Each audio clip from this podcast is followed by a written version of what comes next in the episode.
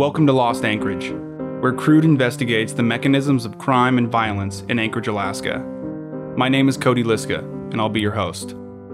Through research and interviews with professionals, law enforcement, and those affected by crime, I hope to build a better understanding of whether or not Anchorage is in fact becoming more dangerous.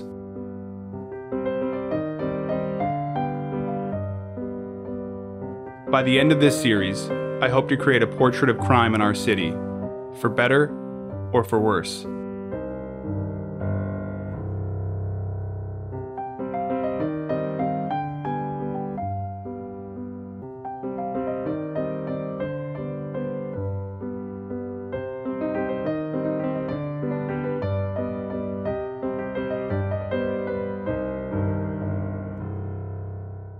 My name is Aaron Roberts, and I was a Anchorage police officer for 20 years, a little over 20 years. Um, while I served in that capacity, I was on patrol, and my patrol time was spent mainly in the downtown area, um, a little bit Muldoon, but mostly downtown.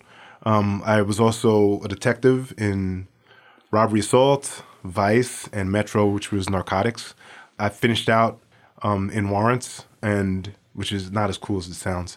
Um, the last part, yeah, and also I was a uh, negotiator. Um, I was on the negotiation team, which works hand in hand with SWAT, and um, I was team lead for that at the time that I retired, as well as a training officer for them. Um, and I taught uh, defensive tactics in the academy. All right, so you are you're definitely a good person to talk to about this stuff then. Thanks. So you were an officer and a detective in the Anchorage Police Department. What was your daily routine like, maybe as an officer compared to a detective? so as an officer, I primarily worked um, downtown in, in Fairview.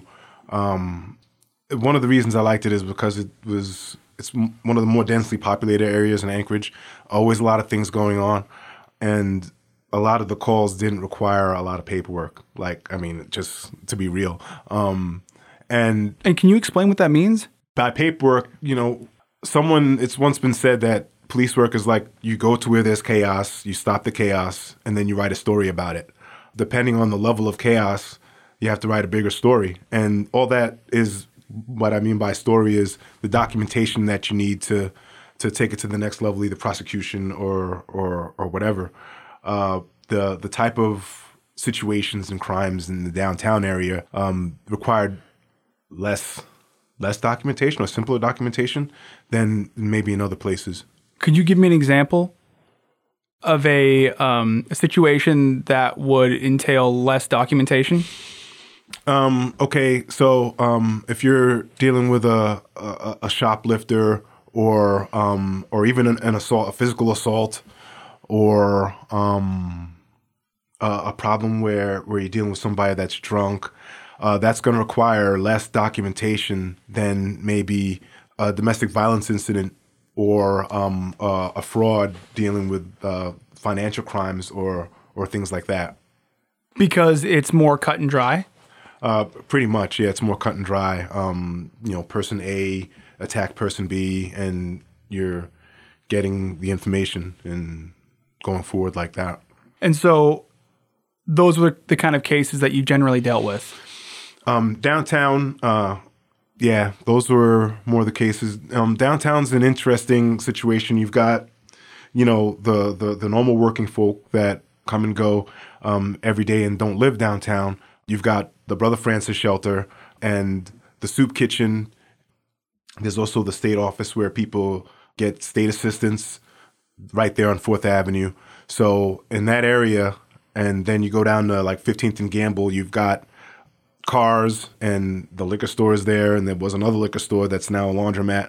Once you get to that area, you have a location where there's lots of services and, and a lot of people that are that are indigent, and then you also have the, the the normal working stiffs, the normal working civilians coming back and forth every day. So once you get that mix, and then there's also lower income housing uh, once you get that mix, um, then and where that merges, that's when you you get more action as far as like uh, it makes it more interesting because you're dealing with lots of different calls, as opposed to like the south side of town.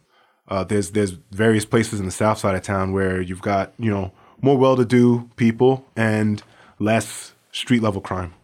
What about the east side, like Muldoon area?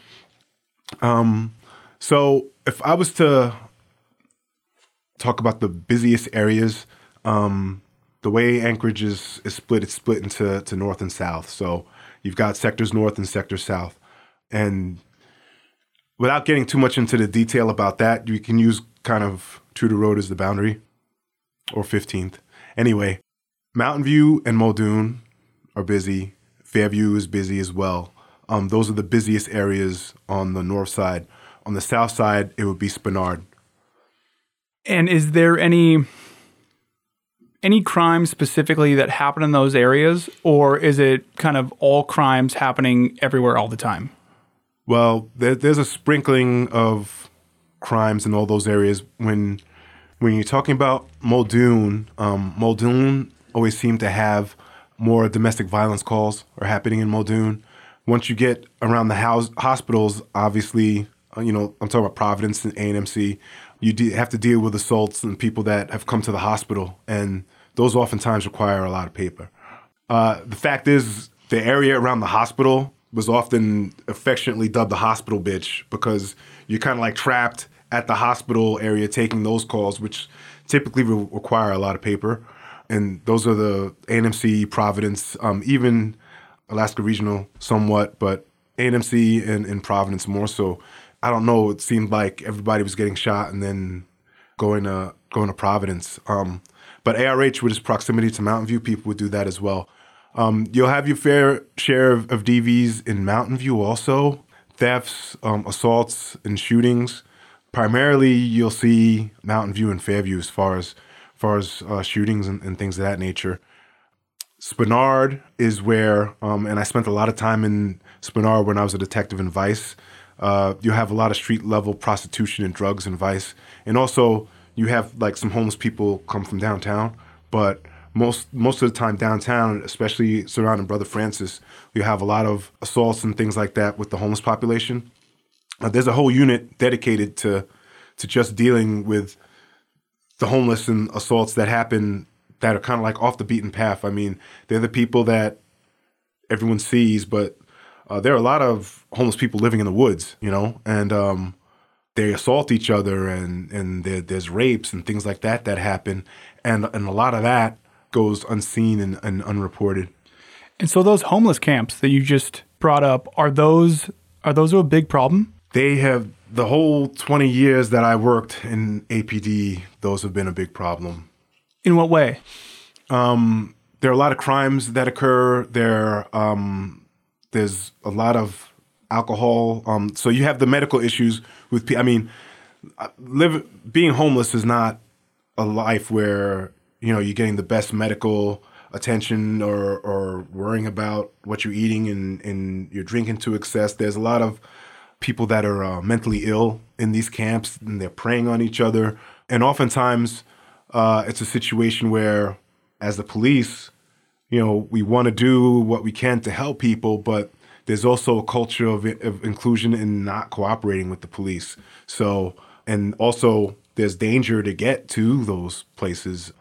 You know, you're kind of like in their domain, you know. Um, there's there's numbers, there's there's weapons, there's people that are mentally ill, and you've kind of have the challenge of of going into these places and get enough information so that you can put people in jail and, and make a difference and help victims, and you really can't because, um, well, I'm not going to say you can't. I'm going to say it's very difficult because of the fact that you have that remoteness. You know, there's you're dealing with the elements um, because you know they're out there. It's a 365 game for them. It's not a situation where okay, I'm going to be homeless in the the summer when it's nice, and then during the winter I'm going to you know come back inside. I mean, people are out there.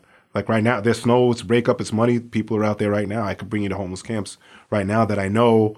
Um, the CAP team, which is the team that was kind of tasked with removing all those camps, you know, um, and they they were fighting a battle because it was a situation where lots of different people got involved. I'm not sure if the uh, ACLU got involved, but it was like, you know, you can't take people's stuff. You have to give them a warning. You know, like you got to leave it ten days. I mean, there's all kinds of different hurdles that uh, made it difficult for. I mean, because of course the general public is like, hey, just get rid of them. You know, well, easier said than done. We can't just get rid of the homeless camp because you know people have rights as far as their property, and then there's the fact that all of these places that cater to them are down there, right? You have like the soup kitchen, you have Brother Francis, you have Beans Cafe.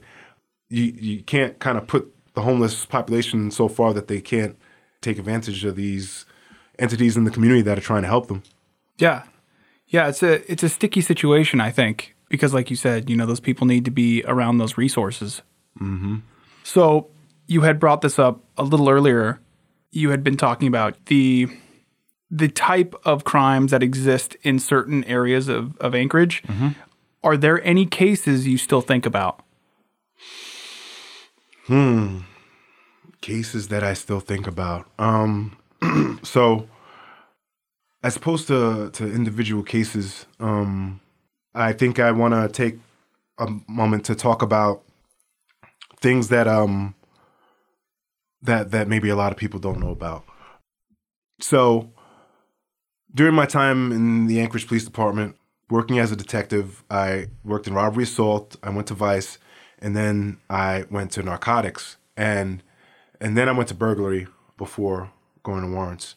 So when I first came to robbery assault, um, it was from patrol. I went from patrol to, you know, I did backgrounds and I actually um, hired people and brought them into the police department. And then I went to, to robbery assault.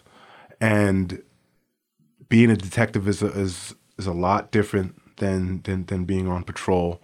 You can kind of see. I mean, as a patrol officer, patrol officers see things that that people are not privy to. Right?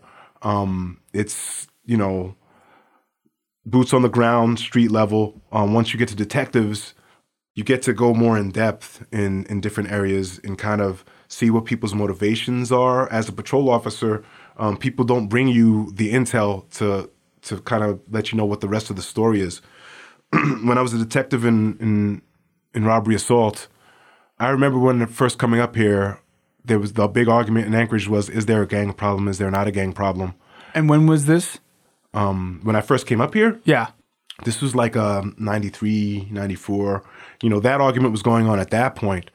When I was in robbery assault, that was 2002 is when I became a detective in robbery assault. And that, for first couple of years, well, pff, pretty much all my time in robbery assault until I went to Vice in 2006. So, so for four years, I was chasing gangs. I know at one point they had a gang unit. They kind of disbanded it. Um, this was before I got into the ranks of detectives. Actually, I think it was before I got on APD. And so you you got to know who the various factions were, the difference between gangs in Anchorage and gangs in other places, and it's something that makes the Anchorage gangs more dangerous. In other places, gangs are about there's a hierarchy, there's a structure, there's tradition. There's there's shot callers or OGs that will be like, hey, let's not do this. We're gonna bring attention to ourselves. They're also a little bit easier for for the police to to categorize because they're often built on different cultures or different races being in, in a specific gang or even different locations as far as far as where they live. And that's somewhat true. You have like you know gangs in mountain view that are in mountain view and fairview you know claims fairview. But oftentimes here you have kids that will go out to low 48 and you know hang out with some bloods or some crips down there and come back and be like hey this is what i am you know? And then they'll they'll make a little setup here. Um, they don't have the permission of the people outside. They don't have the backing. They don't have the oversight really like it's funny to, to They're use- wild cards. yeah, it's funny to use that word when we talk when we're speaking about gangs, but they don't have the oversight, and they could get pissed off and, and just start shooting. Um, a lot of the the the the the shootings that I dealt with in the early two thousands, it wasn't really necessarily because of territory or or or drugs or I mean, a fair share there were drugs involved, but a lot of them had to do with girls. Like these are like you know back when I was growing up, it'd be someone would get into a fist fight over a girl, you know. Whereas in Anchorage, well, these guys are in gangs, and so they're gonna get into shootouts over girls. And well, the other person they have their guys that are their friends that are also claiming gangs, and so they'll shoot back. So um, back then, you had people like um, Soldier Crew, Sons of Samoa, um, Hamo Tribe, um, Iceberg Click. Those were the the guys that that we were chasing around trying to make cases on. And I what I quickly discovered, and as a as a black detective, okay, people would be like, "Hey, you know, come here." They take me to the side. This is what happened, but I'll never testify. You know, because you're black, I'll tell you like this is what happened, but I'm not going to pick the person out of a lineup, and I'm not going to testify. And it wasn't necessarily, um, you know, yeah, there's the the no snitching thing that is in the streets, but I mean, it was a situation where lots of times people are afraid. I mean, the people that were involved, and this is stuff that Joe Public is clueless about that all this stuff was going on.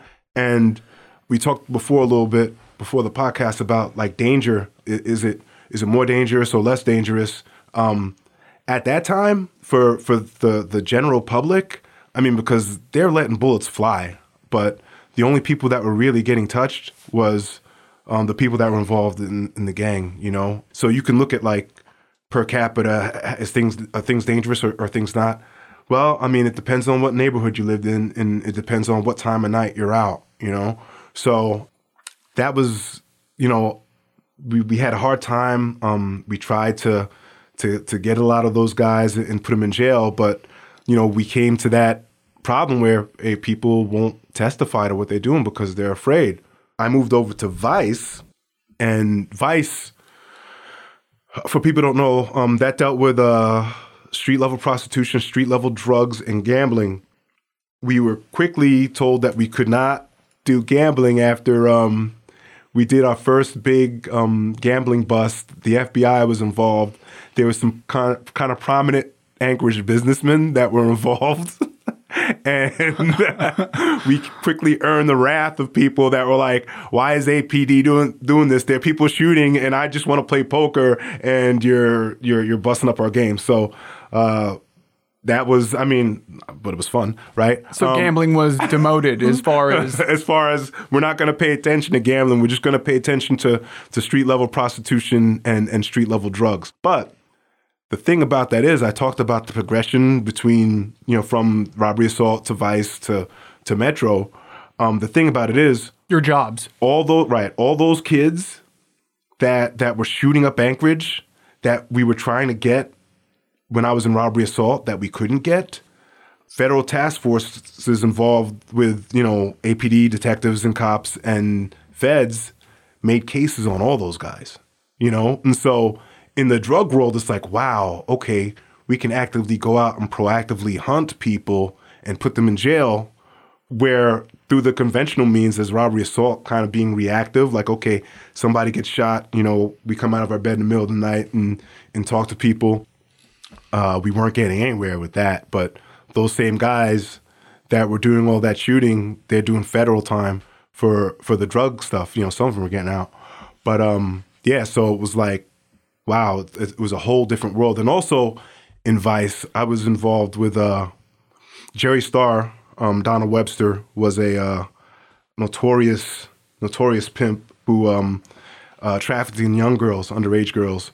And uh, you know, props to uh, all my Vice boys. Um, you guys know who you are. Um, Angry and Wheezy, and and the Deacon and Big Country. Anyway, um, so that that was a situation where it was a long case. It took over a year, and the way to get into a pimp. Now, this was a pimp that we put him in jail. He's in jail for over forty years. You know, I mean, and, but he did so much. I mean, it was pervasive. When I first came to Anchorage in like in the early 2000s, if you get, remember back in the days they used to have phone books? I know they don't now, right? Because of the internet. But I remember phone books. in phone books, if you if you pulled out a phone book, you know he would have his escort services in the yellow pages, and with military discount and all that. Like mm. I mean, you know, and and have like a little star because of course there was like you know millions of different services to kind of give you the illusion that like oh there's different ones to choose from but if there was a little star next to it that would be you know, oh, that's a Jerry, that's a donald Webster thing, you know, and um, that case is funny because you talk about like, you know, if there's a case that sticks out in my mind, this was a case where in order to develop the case, you know, we would have to arrest street girls and kind of like, you know, work them backwards to to to get to the pimp. And um when we made that arrest, there was a briefcase. He had a briefcase, and in the briefcase was a fetus from his bottom bitch. Like so, like in the prostitution world, your bottom bitch is like your girl that's like you know your your best girl, but like she gets her ass whipped the most too. Um, uh, but she's the girl that you know takes care of the other girls. You know, keeps him in line, kind of like the the what's the word? I'm not gonna say mama san because mama san is like a pimp in their, in their own self. Because we did we did massage parlor cases also, but so basically he had given her an abortion and the fetus was. I mean, obviously she needs some medical attention, but you know the fetus was in his his briefcase. He gave an abortion to her Correct. himself. Yeah. Well, I mean, you know, I don't know the details of you know exactly what happened, but you know, that's the the fetus in the briefcase is something that that uh that I won't forget. And he was using the briefcase as, as transportation That or he, he just he had it with him when he had it with him when we arrested him. He was in a vehicle. geez, that's horrifying. Yeah. I mean, there's a lot of stuff like that that happens that the the regular person won't know, you know? I mean, that's not something that I mean, unless you're in the courtroom when when that case was being tried, um you you're not going to know about about things like that. Um the the whole the whole prostitution world. I remember people that were were in civilian employees, I never heard a cop say this, but civilian employees at APD were like, "Why are you wasting time with these prostitutes? They're they're consenting adults." You know, um, what a lot of people don't realize is that everybody that's involved in prostitution, you know, human trafficking, I'm I'm gonna say I'm gonna go out here and say 95% of the girls their journey into prostitution started with sexual assault. So um, they were all sexually assaulted either by a family member or somebody close to them, and that's what led them down their path. That path. The girls that that we dealt with, the local girls, all of them were on drugs. People don't realize the way drugs work. You can make a lot of money selling drugs up here because you know supply and demand, right? I mean, it takes longer to get here. Um, a dab of heroin, you know, like a, like a nifty. I mean, this is like a a five dollar amount of heroin in the lower forty eight. Up here, it's fifty dollars. You know, I mean, just because of the transportation, and so um, we also, as part of that job, we also responded to heroin overdoses. So um, me and me and another detective, uh, Lenny Torres, we would go to the hospitals whenever there was an overdose involving heroin to try to kind of get a handle on things. You know, you talk about the stuff that the general public doesn't know. Do you think that it would be beneficial or detrimental to the public's perception of their own city if they were given all the details? Or do you think that they should be given less? So that's a very interesting question because um, obviously for, for, for things to work in the um, the way our legal system is set up, especially in the cases that I'm talking about. So uh, with with drugs and prostitution, and, and drugs run a lot of the violence. I'm just gonna say um, we talked about drugs, we've talked about prostitution, we've talked about gangs. Drugs run a lot of the violence, and and the way to combat that, the the, the traditional way to combat that is um, and this is wow, this is a good segue in, in, into Metro because even though we were doing it in Vice, the way you build a drug case is you get a confidential informant that's willing to to work off something that uh, uh, to to get consideration for a crime that they've done. They don't want to go to jail, so a um, Less time. I right. I can I can buy heroin from this person, or back in the days it was crack. Do people even smoke crack anymore? I don't know. Like I have no idea. mean, it's not as popular. I mean, everybody's either doing like you know clear or brown, right? Clear is meth, and and and, and brown is heroin. And I actually have bought crack before when I was working undercover, but now everything is either heroin or or, or meth up here. And just to clarify, uh, by up here, do you mean Alaska? Oh, it's Alaska. Okay. Alaska, right? Alaska. I'm, I'm, I'm speaking about Alaska and, and the things that APD deals with, right? So, the way you make the drug cases, you get this confidential informant, you get them to agree to buy drugs, and you have to get what's a glass warrant, right? Which is you know you get permission.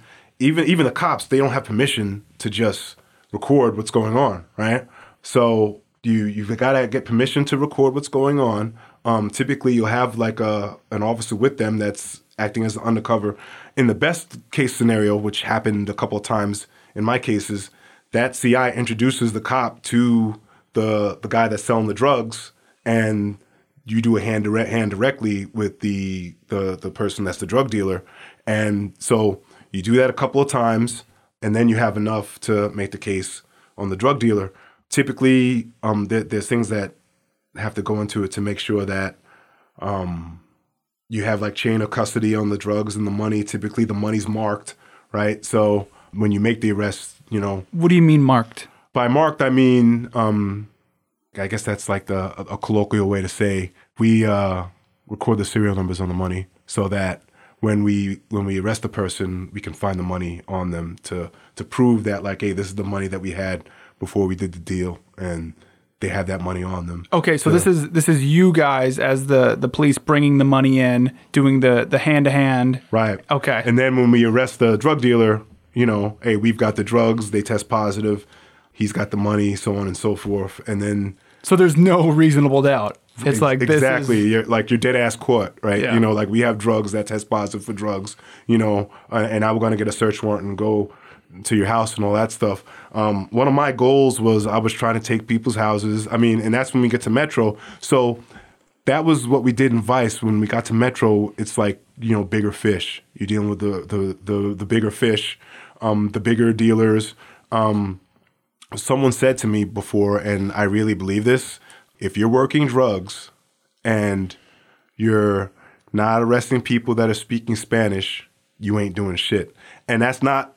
I'm, I don't want to slam my, my Spanish speaking brothers and sisters, but like, where do these drugs come from? Think about where these drugs come from, right?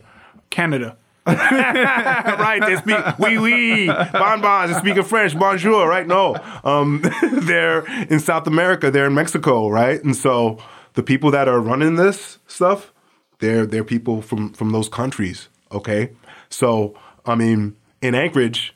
The, the drug unit that I was in was disbanded. It's a it was a controversial thing. Um, lawsuits happened. The city got sued. The city lost. I'm not going to get into the details of that. But what it's argued is being done now is you pick, they're picking leaves, right? It's like you see a tree, like you, if you pick a leaf, you know, there's going to be another leaf. The tree's going to keep on growing, right? You know, you got to get to the roots of the tree. So you've got to work cases that, I mean, you have to deal with uh, the the drug problem is a really difficult problem. You know what I mean?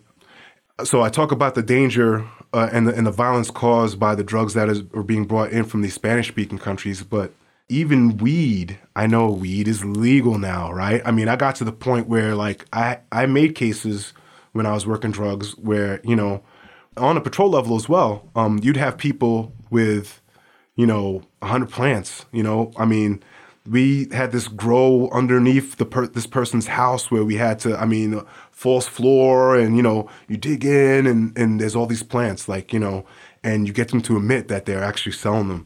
Wow, so this is a felony, you know. Um, nothing was done, you know. I mean, the court has turned a blind eye.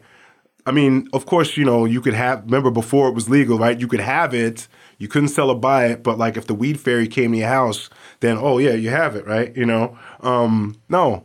Uh, it was a situation where, you know, I didn't want anything to do with it as far as cases because I knew it would be a lot of hard work and it wouldn't go anywhere. A lot of paperwork. Right. Paperwork, like I was talking about before. That being said, there's been homicides over weed, right? Because, okay, so well, why, why don't people just go to, to Fourth Avenue and, and get weed from that store? Or there's lots of different dispensaries, legal, right? Legal dispensaries all over the place. Why don't people just go there? The people are still buying the weed, their weed from the guy in the corner that sold it before weed became legal because guess what? He's charging less than those places. You know, there's still a gray market for weed, right? And when people know that that guy ha- has money, you know, uh, he's going to get robbed. He's going to be a target. he's going to be a target, right? You know, home invasion robbery is going to be, you know, because of, hey, that guy that sells the weed, he has the money. How has policing in Anchorage changed over the last 20 years? there's been a lot of different uh, advances in technology. Um, you know, obviously, um, when I started policing, there was no computers, and, and now And what what year was that that you started policing? '97. 97. Okay. Yeah, from '97 to 2017. The way technology has evolved, police have a lot more um, technology at their fingertips than they had before. So I think that's a really good thing as far as being able to get information really rapidly. Really, and this is going to be stupid. Facebook and and Instagram and Snapchat are really great because people talk about the stuff that they do, you know, and and it's really helpful in as far as developing intelligence, you know. Officers can just look at people's Snapchat, and um, there was a, a case where, um, oh wow, um, so just down the street at uh, 15th and E, a guy committed a homicide, and um, I was working warrants at the time, and um, so as a negotiator, they called me up. They're like, "Hey, SWAT's in the woods looking for this guy. Can you uh, get on the phone and, and and talk to him to try to get him to turn himself in?" So, like I always do, I go on Facebook to see if there's some type of intel, like you know maybe like okay, I'll see something on his page that he likes, something he cares about, so that you can develop a hook to create a rapport with him. Um, when I go on his Facebook, his Facebook Live from like 20 minutes prior is him him admit, basically admitting that he did the murder and he was going to go away for a long time, but that he wasn't a bad guy. And you could tell it was dark, like he was going through value. So it happened at like 15th and E, and you could tell he was running through Valley of the Moon Park while he's giving this narration on the Facebook Live. You know, 20 years ago, like the homicide detectives would have to do that shit the old-fashioned way. They wouldn't have a person giving a confession to it. I mean, and don't don't get me wrong. There's still stuff that they had to do. Um, as far as there, there's still work that they had to do, but that makes it a lot easier when you have somebody on Facebook giving a confession to to the stuff that they did. You know, in your experience, why would somebody do that? Why do people put anything on Facebook? I mean, people put their life story on Facebook. I think maybe they want to feel important. Uh, you know, uh, people just let they they want to they want to. Hey, look at me. And, you know, it's kind of like a millennial thing. You know, um, look at me. Look what I'm doing. You know, or oh, like I got into an argument with my boyfriend or girlfriend or whatever. You know, um, Like this dude did it for clout or something. It was an argument over drugs. You know, it was an argument over drugs. But as far as the, the So Facebook, Live video, Live, yeah, I'm sure he felt empowered, maybe. You know, but because he basically just snitched on himself. exactly, um, we don't catch the smart ones. you know, um, which you know, it's, a, it's unfortunate that that someone had to lose their life, but it, it was good that he kind of uh, footballed himself into jail with that uh, Facebook Live. Uh, So, perspective has a tendency to shape a person's understanding of reality. Is there something you wish people knew about the reality of crime in Anchorage to help them better understand it? Hmm. you're talking about the perceptions. Um, it's interesting because I grew up in New York City, and um, when you look at the per capita statistics, Anchorage is more dangerous. You know, because your chance, if you look at just the raw numbers, your your chances of, of being involved in a crime are, are a lot higher here, especially when it comes to sexual assault and things like that, which we lead in. Um, but I guess what I would want people to know is let's talk person crimes. And by person crimes, I mean assaults, rapes, uh, robberies. Um, people think of robbery as their house getting robbed. Robbery is like when someone takes something from you by force. Burglary is like your house being being burglarized when someone breaks in your house and takes something from it. So the person crimes, right? Um, murder, obviously, rape, robbery, uh, and assaults. People can protect themselves by not being in areas where that stuff occurs, and know that the news and the media they're trying to sell papers so you know they're going to make things sound as as onerous as possible so that they can generate excitement and a buzz so that the people that are paying them to put commercials on their their, their the screen will keep on paying them. But know that if if you're not hanging out in places that where these things occur um, if you're not uh you know drinking and and being in areas where there there are other criminals, the chances of that stuff happening is I mean, they're they're going to be a lot lower if you're, you know, just trying to live your best life. And I think that people worry about that. Now, if you notice, I made I made a qualification with that. I talked about the person crimes, meaning like homicides, rapes, robberies, things of that nature, and and that stuff could still happen, you know, within families. A lot of the sexual assaults that happen are within families. A lot of the homicides, if they're not like the gang related ones we were talking about earlier, they're typically the ones where they're within families or people that they knew. On the other side, you have the property crimes, you know, SB 91. First of all, the politicians that voted for that shit are not your friends, right? SB 91 is a system based on a, a bill that was passed in San Francisco. And, oh, we're going to save all this money, right? In San Francisco, you have criminals that will come across the border to commit property crimes because they know they're not going to go to jail. Um, when I was in warrants, this was right before SB 91 came into effect. You would hear, and criminals are, you know, there's lawyers, and then criminals are right under them, and in some instances, right over them as far as how well they know the law. Mm-hmm. Um, and, and, when I worked in warrants, we had to work in jail one day a week in, in jail court, and so you could hear uh, criminals talking to their lawyers, and criminals would tell their lawyers, their defense attorneys, "Hey, um, I want you to continue it continue this case. You know, I'll waive time. We need a continuance because when SB 91 comes into effect, I'll get out. You know, whereas is is if we if we we take this deal, we try it now, I'll get jail time, and that's exactly how how stuff worked. You know. You know, I know that that SB 91 is is very complicated. What is the relationship like? What is what is your relationship as an officer uh, and a detective, what is your relationship with SB 91? What SB 91 did was it changed, it really handcuffed officers. I mean, because obviously people do bad things and we want to put them in jail, right? And and that's what the public wants in the thought that okay, crime is gonna gonna diminish if the people that are doing the crimes are in jail. Um, they made some things that were were felonies, not felonies, they made some things where we would put this person in jail where now we're just going to give them a summons to go to court. That's the that's the gist of you know getting away from all the complexity of it. That that really was the gist of it.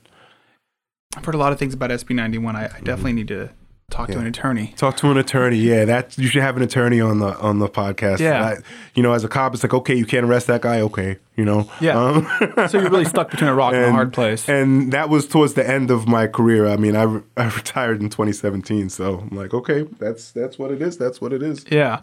So there are a relatively small amount of careers out there where you tend to encounter people on the worst day of their life. I think it's safe to say that law enforcement is one of those careers. Did you learn anything about people after consistently seeing them at their worst? Yeah, and this is uh this is gonna sound um so um I think people people universally and this is gonna sound really Gandhi-ish and kumbaya, whatever, but like uh I think people people universally are good and they want the same things, you know? And uh part of uh part of why I became a uh, a negotiator was because I always um, strive to have a uh, a connection with people. And as a negotiator, I talk to a lot of people on the worst days of their life. One of the negotiations I'll remember is um, I'll never forget it. There was a guy sitting on the roof of the J.C. Penney's uh, parking garage with his legs hanging over, and he was kind of pushing up with his arms, and he was gonna go. And he wouldn't talk to me. So were you up there with him? Um, yeah, I was up there with him um, because, of course, I got there first, and um, he um, was upset because I think he had like a sexual assault history, and OCS wouldn't let his kids be with him, and um, his his girlfriend was up there as well, and um, you know she's crying. He is, in my mind, he he's ready to jump. One of the things that people don't realize is that whenever you're in a situation like that, you know, you're in crisis as well. And that's something that that that cops don't do. They don't give themselves permission to be human. A lot of them, you know. I mean, it's gotten better, but th- there's more cop deaths by suicide than by people shooting them, and and that's something you know, police as well as the military. You know, the culture needs to change You know, I don't want to get a soapbox on it, but I don't want to get on a soapbox about it, but that's something that has to change. There were people in the um in town square because you could you could see him on the edge from town square that are yelling at him to jump. You know, so I've got to get people. You know, I'm on the radio getting people to move back and and hey, shut those people up. You know, and so obviously this guy's at the worst day of his life. You know, um, and uh, you know, ultimately I was able to talk him off the roof, and uh, you know, it was because he wanted what he wanted, but didn't know how to get it. You know, didn't develop the tools. A lot of people don't develop the tools to get what they want. Um, another situation where it was a a medical call where um, you know um, the person wasn't breathing. Uh, you know, it was by Noosa Guy, those apartments over there, and um, the husband and wife. The wife isn't breathing. Um, medics got there really quick. They put what's called the Geezer Squeezer, you know, which is basically a device that does CPR, and she was gone, and so he was devastated, and the medics leave, of course. So it's just me and him, and I'm supposed to, you know, I'm like I have to comfort this guy. That's that's. I had no words. You know, like I mean, they they had been married for like you know, thirty years or something like that, and th- I had no words. You know, for him. You know, um, and um, and I said some stuff, but you know, how does she's in a better place sound? Like, you know what I mean? Like Yeah. you can't, you know, I mean, you know, I, I just sat with him and processed it. Like, but you know, knowing that in in lots of things, you're band aid there. Like, you know what I mean? I mean, people have gaping wounds because of loss, and you're just a band aid at that point. You know, I mean, you're not going to solve any problems. You're not really gonna gonna help. I mean, I work in behavioral health now, so I mean, obviously, this is something that is important to me. I'm helping people in that realm, but you're not. You know, all, all you can do is is be there with them. So, at the end of the day, you know, people are all human. They they want the same things. They want happiness, and uh, you know, we don't have a lot of time here, so you have to make you have to live it. You know, you have to live every day. You know, to its fullest Yeah. you know, I tell my kids go out and conquer. Every day? Everybody doesn't want to conquer. Like, you know, you have to conquer. Every day you have to conquer. Yeah. You know, because you don't know how many days you have left. You know, so, I mean, and I think that's because, you know, me and wifey, this is what we do, you know, and so we see people, you know, um, she's a detective as well. Is she still a detective? She's still a detective. yeah. okay. And so so we see we see this. We see people at our worst. So it's like you want to see the other side. You want to see people um, not limiting themselves, not just being spectators in life, but actually going go, going forth and conquering. You know, doing more. Yeah. You know, whatever it is that makes their heart beats fast, that doesn't hurt other people. Do that. You know, be that. And so um, I think that's the perspective I got from seeing so many people on the worst days of their lives. That's great. You know, you you mentioned the effect or the toll that takes on the officer or the person in in um, law enforcement. What can you tell me about the men and women who protect this city? the men and women that protect Anchorage are awesome. That's that's what I want to say first. And what I mean by that is law enforcement is a difficult job. It's not one that I would choose for my kids. I mean, obviously if any of them wanted to do it, I'd have their back, but I would try to convince them to do other things. It's a job where you get compensated financially, but everybody that you see out there in a uniform, they could probably make more money doing other things and, and and do a job that is less stressful. But it's a profession that you really don't choose; it chooses you, you know. And so all of them are really choosing to to put their lives in danger to protect other people. And in this day and age, um, they're kind of uh, reviled for it at times. You know, I think it's gotten worse way worse since when I started, as far as like the the the public dissatisfaction with police, and which is a shame, you know. Anchorage is better than other places. There, there, you know, there's there's a fair share of people that are that are pro cop, but you know, there's a there's a vast majority that aren't, and I think that with the proliferation of like um, you know, dash cam footage and other things, um, and the um, body cam footage that that's showing you know police malfeasance in other states, people let that affect here. You know, I remember there was a uh, Black Lives Matter movement. They they they had a uh, a, rally up here. The chief kind of got in front of it. The chief at the time, um, Chief Tolley, he got in front of it. He went out and met with the the local leader of the movement. Like you went to her Facebook, like her profile pic was her and the chief. You know, there's really a willingness to be transparent and sit down and you know really talk about the issues that were you know on people's minds. You know, yeah, I think that you know across the country, yeah, th- sure, there are cops that are doing things that they're not supposed to do, and you can hope that they get dealt with as far as like you know um, court cases, jail time if necessary, losing their jobs. But I think that the public lets that color their perception of Anchorage cops. And it's like, okay, I get it. Like, you know, if you had an issue where an Anchorage cop did something that he wasn't supposed to do, yeah, by all means, you know, report him to who he needs to be reported to. But by and large, like, you know, this department, and I, am from New York City, so I go back east a lot.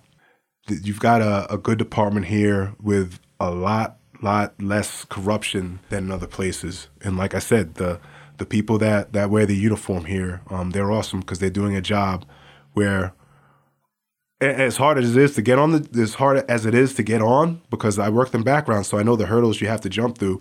And there's many officers from other states that try to be cops up here because they were already cops there couldn't cut the mustard you know? When I was working in backgrounds out of every thousand people that try to become a member of APD one person got through. Really? Yeah. So I mean the the people you see around here wearing uniforms and wearing a badge for APD, they're quality people, and it took them a lot to get where they are. And like I said, pretty much all of them could be making more money if they were doing something different. That's great. I I think that's uh, that wraps it up. Awesome. Yeah. Thank you so much. Unless there's something else that you wanted to say. Uh, I guess in closing, uh, we we talked a little bit about the about the crime people see, the crime that people don't see and you know there's that that saying that it takes a village like there was a a big um, part of my career where I was speaking about when I was in robbery assault where people knew what was going on but that they they wouldn't cooperate with the police. Um, in closing I would say that you know 10% of the crime that happens is where the police get some get involved right? Because you know there's 90% of the stuff that doesn't even get seen. What I think people could do to help make the I mean, take pride in your neighborhoods and make them a safer place by being vigilant and not not not um condoning it, you know? That's the way to help the police. You know, I'm not telling people to go out and be vigilantes and police themselves, but, you know, hey, you can make those anonymous calls. Make it to where people that deal drugs aren't more revered than the person that just got their college degree. Promoting positive things and maybe not giving so much props to negative things. And I'm saying it just like that because that's what people do. They give props to to negative things. Oh wow, cool. You know, check out these sneakers. Check, you know, how'd you get them? You know, hey, I was scrambling. No, that's not.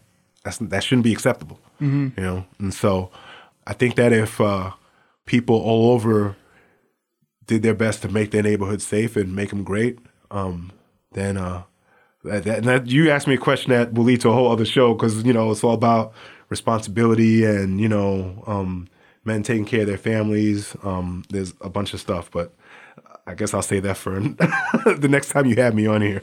all right, that sounds good. Well, thanks, Aaron. I really appreciate it, man. This thanks. has been great. Thanks. It was a pleasure.